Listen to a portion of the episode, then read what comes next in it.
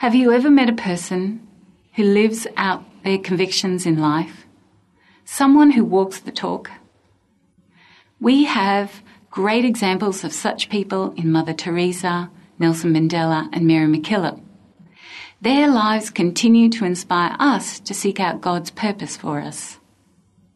We see another example in today's Gospel in John the Baptist, who challenges us to be authentic people of faith and to inspire others on that journey. The people that John were preaching to were curious about his message of justice and honesty, which spoke to their hearts.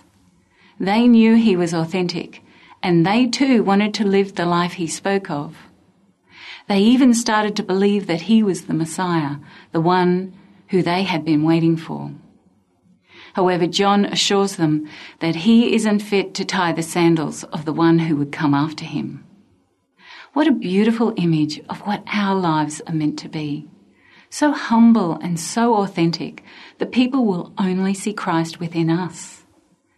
John the Baptist reminds us it's not enough to say we belong to a church. He invites us to prepare our hearts for the coming of the Messiah by changing the way we live and see the world around us and respond accordingly.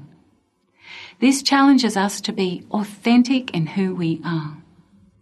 For me, the importance of today's message does not just reside in my head it also needs to take root in my heart and to find expressions in the way I relate to the world around me. In this season of Advent, we prepare our homes, our party schedules, our holidays for the Christmas season. But are we preparing our hearts for the coming of the Messiah? Like John the Baptist, how are we living an authentic life as a Christian? What do people see when they look at us? Do they see someone who inspires others to lead a Christ like example through their words and actions?